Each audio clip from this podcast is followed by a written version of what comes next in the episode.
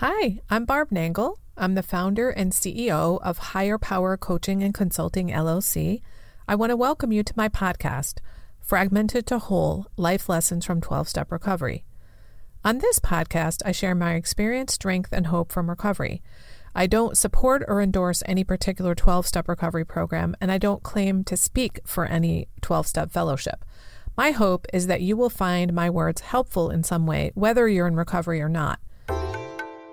This is episode 127. You don't have to believe the stories going through your head. If you're a fan of this podcast and want to support it, please check me out on Patreon. If you're not familiar, Patreon is a platform created by creators for creators that allows them to be supported and rewarded for their work by their fans and followers. You can find me at patreon.com slash higher power coaching. I read something from another fellow in recovery the other day where he said, Reality is always so much kinder than the story I tell myself about it. He went on to talk about how there were a lot of fucked up things going on as his drinking progressed, and one of the worst parts for him in hitting his bottom was the way that he thought. First, he absolutely hated himself. Then he thought that everyone else hated him too. He also thought that he'd completely ruined his career, that all of his relationships were over, and that he'd be alone forever. When he got into recovery and started sharing those stories with other people and heard back from them, he realized that those were not at all the perceptions that others had of him. His sponsor reminded him to focus on the present.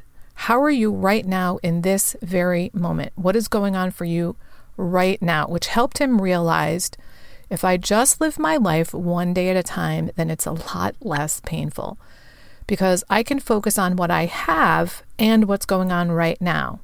I can make plans for the future, but I don't need to live into the wreckage of the future.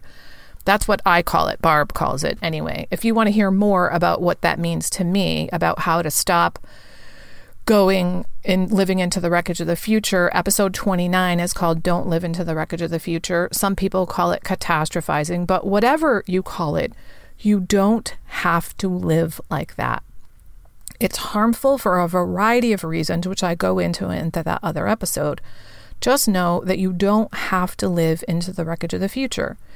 Even though I've always been an optimist, I didn't know that I was also living into the wreckage of the future and replaying negative situations from the past my entire life before I got into recovery. One of the reasons the slogan, one day at a time, is so popular is that it's a fantastic directive for how to live your life, especially when you first get into recovery. In fact, I have an episode about that as well. It's number 118. In any case, what is the story you're telling yourself? Are you telling yourself that you have to have a contingency plan for every single thing that might ever go wrong for the rest of your life? Are you telling yourself horrible things about yourself, about the situations that you're in, the relationships you're in, about all of your circumstances? Are you telling yourself that the reason people dropped off that committee you're on is because you're a loser and they want you to know it? Or is the story that you're telling yourself your friend has stopped being so loving because of something you did that you have no idea what that is? Because if these are the kinds of stories you're telling yourself, you're not going to have a very good life. The good news is you can change the channel. You can change what you're telling yourself.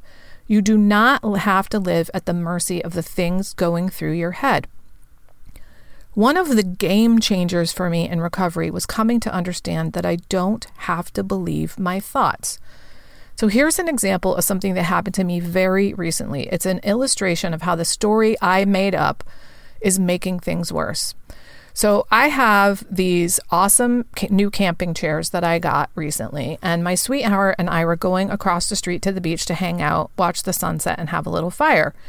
And he grabbed his own camping chair from the back of his car instead of using one of my fabulous chairs. And for some reason, I took it personally. When I thought about what I was feeling, I realized that I felt rejected. I was telling myself that this is somehow him rejecting me because he doesn't want to use my camping chair. Now, because I'm in recovery and I've done a lot of thought work and other kinds of work, I knew that that was ridiculous because this man absolutely adores me. But I still had this feeling. And I had to do some very purposeful thinking to tell myself a new story that this is not a statement about he feels about you, Barb. In fact, his actions show me all the time that he adores me, loves me dearly, enjoys spending time with me, and it's the opposite of rejection. Yet my mind tells me stories like this. Not as much as it used to, of course, but it still happens. The thing is, now that I'm in recovery, I know those thoughts are not true. They don't represent reality. They're not based on truth and fact, as Michelle Chalfant of the Adult Chair podcast would say. Before recovery, I didn't understand that I didn't have to believe my thoughts. So you can see why my life is so much different, among other things, because of all the rest of recovery, too. So I caution you to pay attention to the stories that you're weaving in your head about other people, about other people's motives, about yourself, about what's possible about the future. If you keep telling yourself, I'm never going to be able to X, or I'm always going to have to Y, or she will always ABC, Try telling yourself a different story. See what happens when you try telling yourself a different story. Remember the fellow at the beginning of this episode? He had decided that his career was over, and it wasn't. He had decided he'd ruined every relationship he'd ever had and that he'd never be happy again. And that proved not to be the case. He's now in a loving, healthy, committed relationship. He thought everybody around him hated him just like he hated himself. And it turned out that instead, everybody around him had been terribly worried about him and wished that he'd get some help. But he didn't know any of that because he didn't actually ask people.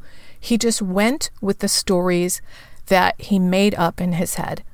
So, my question for you, dear listener, is what is the story you're telling yourself?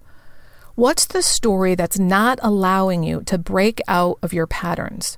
What's the story that's going to allow you to have an amazing future? My guess is that, like me and the fellow I just mentioned, you're telling yourself stories and acting like they're facts. You're describing maybe a situation or another person, and you're acting like it's the truth when it's not. It's just something you're telling yourself. It was not a fact that my sweetheart was rejecting me by using his own chair. The fact is, he likes his chair better than mine. It has absolutely nothing to do with how he feels about me.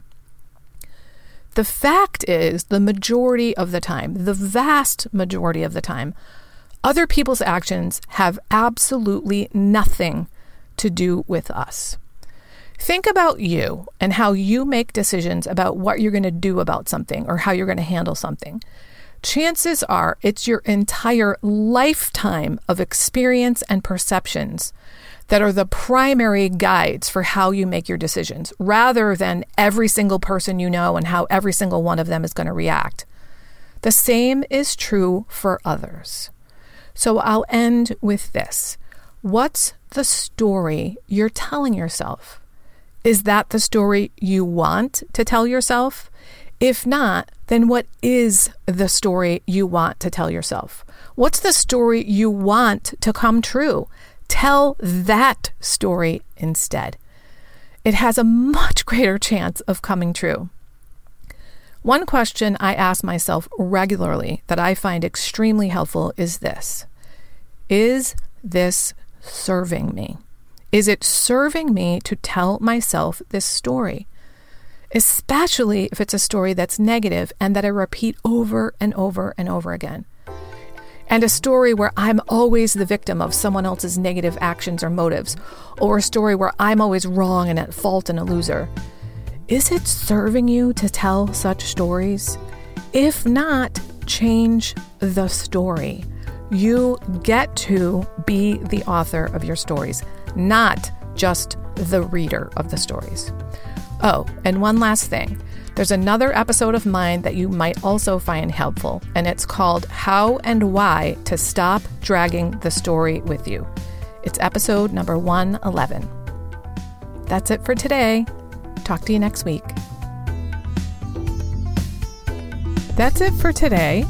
If you've been finding this podcast helpful, please consider a donation to ensure I can continue. To choose the level of support that feels right to you, go to patreon.com slash higherpowercoaching.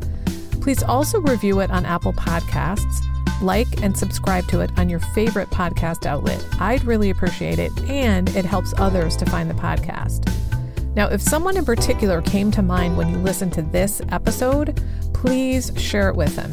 And don't forget, I'm on Instagram at Higher Power Coaching. I run group and private coaching programs on creating healthy boundaries. And if that sounds like something that would interest you, head on over to barbchat.net where you can get on my calendar for a free 30 minute Better Boundaries consultation. My ideal client is someone who is ripe for change. If that's you, then go to barbchat.net and get on my calendar.